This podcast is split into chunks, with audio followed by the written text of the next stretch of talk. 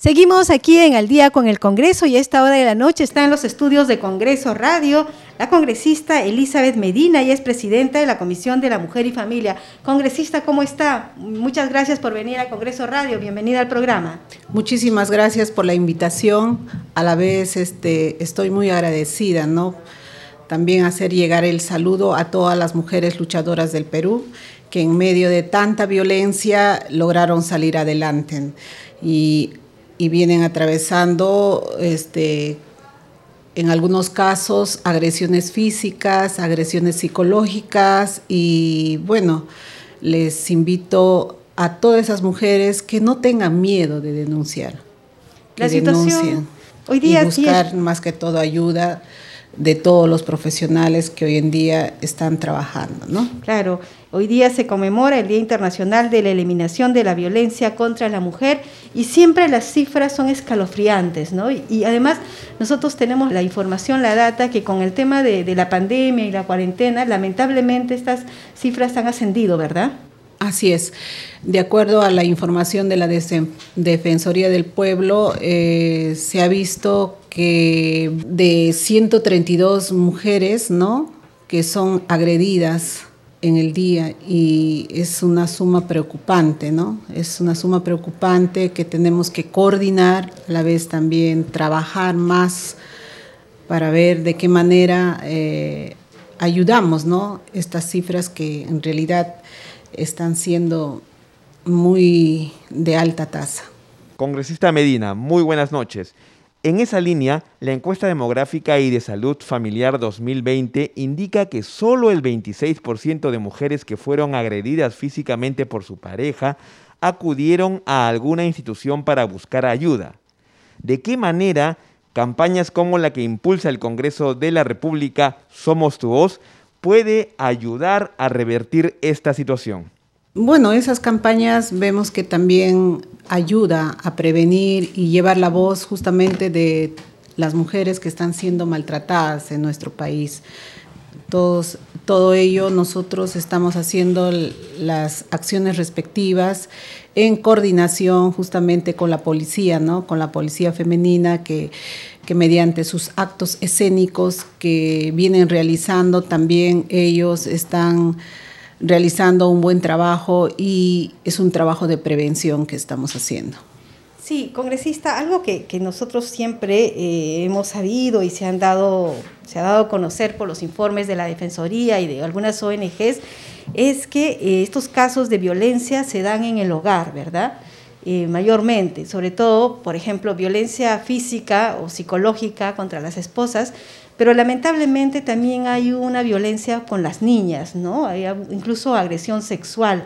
Eh, y se está viendo, yo estaba escuchando la otra vez la sesión del Pleno y dijeron que en la comisión se estaba viendo la posibilidad de que se pueda implementar, eh, o sea, sugiriendo que se implemente refugios para las mujeres para que no tengan que seguir viviendo con sus agresores. ¿Esta iniciativa es posible? Bueno, justamente para eso estamos nosotros en trabajar en unidad con todas las, este, eh, dentro de la comisión, con todas las bancadas y dar justamente prioridad, ¿no? Porque con ellas hemos visitado diferentes centros de emergencia mujer y hemos visto las diferentes dificultades que tienen, ¿no? Que no existe un centro especializado justamente donde pueden albergar a aquellas niñas que han sido este, violentadas sexualmente para que reciban justamente el tratamiento respectivo, tanto psicológico, ¿no? Que es necesario, es necesario tener a todos e, ellos los profesionales para que puedan realizar y sanar esas heridas que tienen estas niñas que han sido vulneradas justamente sus derechos. Congresista Medina, para este periodo parlamentario se tiene en agenda el debate y aprobación del proyecto de ley que modifica la ley 3364 que busca fortalecer el Sistema Nacional para la Prevención, Sanción y Erradicación de la Violencia contra las Mujeres y los integrantes del grupo familiar. ¿Qué tan importante es esta iniciativa legislativa en los objetivos que se persiguen para eliminar la violencia contra la mujer?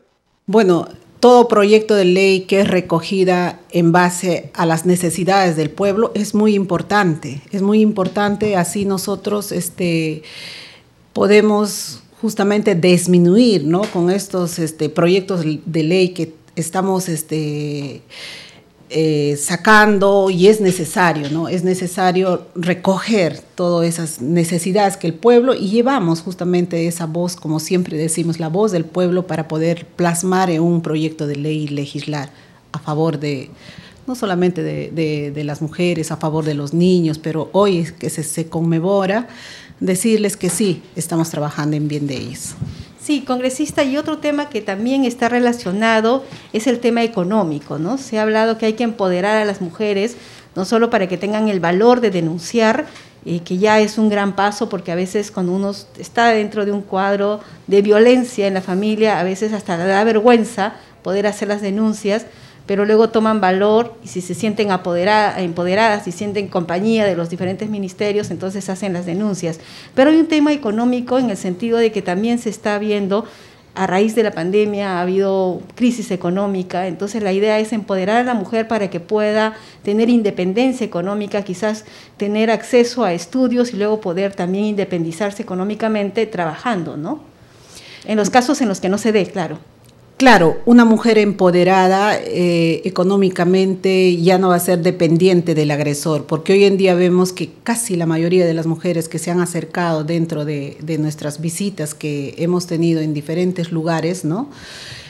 Hemos visto que la mayoría situacional económica de estas mujeres eh, es que no tienen de dónde de repente solventar sus gastos. Y es por eso que tal vez, ¿no? Decimos, una mujer empoderada no va a ser violentada. Económicamente tenemos que empoderar. Para ello estamos trabajando justamente en querer recoger esos comedores eh, populares que sean emprendedores comedores con emprendimiento.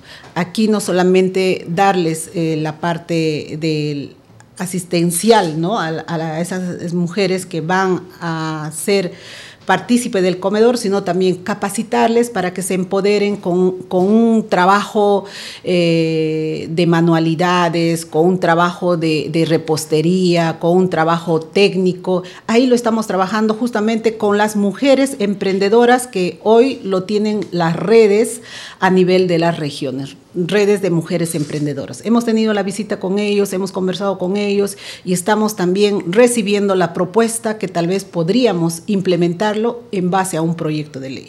Sí, congresista, ¿qué viene de aquí para adelante? Además de la protección contra la no violencia a la mujer y los, los proyectos relacionados a este, ¿qué otros proyectos está viendo en la Comisión de la Mujer? Tenemos este, varios proyectos, como le vuelvo a decir, que estamos saliendo a las diferentes regiones, a los diferentes este, lugares que albergan justamente a los niños, a las mujeres este, violentadas. Estamos sacando todo ese diagnóstico situacional para poderlo nosotros plasmarlo en un proyecto de ley. Más adelante nosotros, eh, en los siguientes meses que vienen, vamos a eh, legislar leyes que sean justamente de acuerdo a nuestra realidad, de acuerdo a ese diagnóstico y lo plasmamos proyectos de ley que sirva, que sirva justamente para eh, solucionar algunos problemas que aquejan justamente a, la, a la mujer, al niño. En base a eso vamos a trabajar. Bien, congresista, y estamos a puertas ya de la semana de representación. Queríamos saber si usted ya tenía una agenda eh, de actividades para las actividades que realiza en su región? Mira, este, nosotros dentro de nuestra región estamos haciendo eh, un trabajo en cuanto a lo que es la fiscalización, ¿no? La fiscalización de nuestras visitas inopinadas. No podemos, cuando es visita inopinada, no podemos eh, decirle en público, ¿no? Porque a veces hemos tenido, por decir, las visitas inopinadas en los diferentes este, centros de emergencia mujer. Ahí hemos palpado y hemos visto en realidad en qué situaciones se encuentran las comisarías, que casi en su mayoría son alquiladas. Hoy queremos este, trabajar más que todo ¿no? en estas visitas que, que hacemos, trabajar con las visitas inopinadas, entrar a fiscalizar que los recursos del Estado que es el Ejecutivo, sean bien gastados, que sean bien gastados justamente en esos niños, en esas este, comisarías, en todo ello. Por eso hay veces nosotros un poco que somos cerrados y no decimos qué es lo que vamos a hacer en, nuestro trabajo de representación. Pero sí, eh, bueno, el día 29 ya estamos coordinando para hacer prácticamente como un este, audiencia pública y ahí también dar a conocer a nuestra población, ¿no? El trabajo que, vimos, que venimos haciendo como presidenta de la Mujer y Familia y a la vez también con en el Congreso con mi equipo que tengo dentro del Congreso.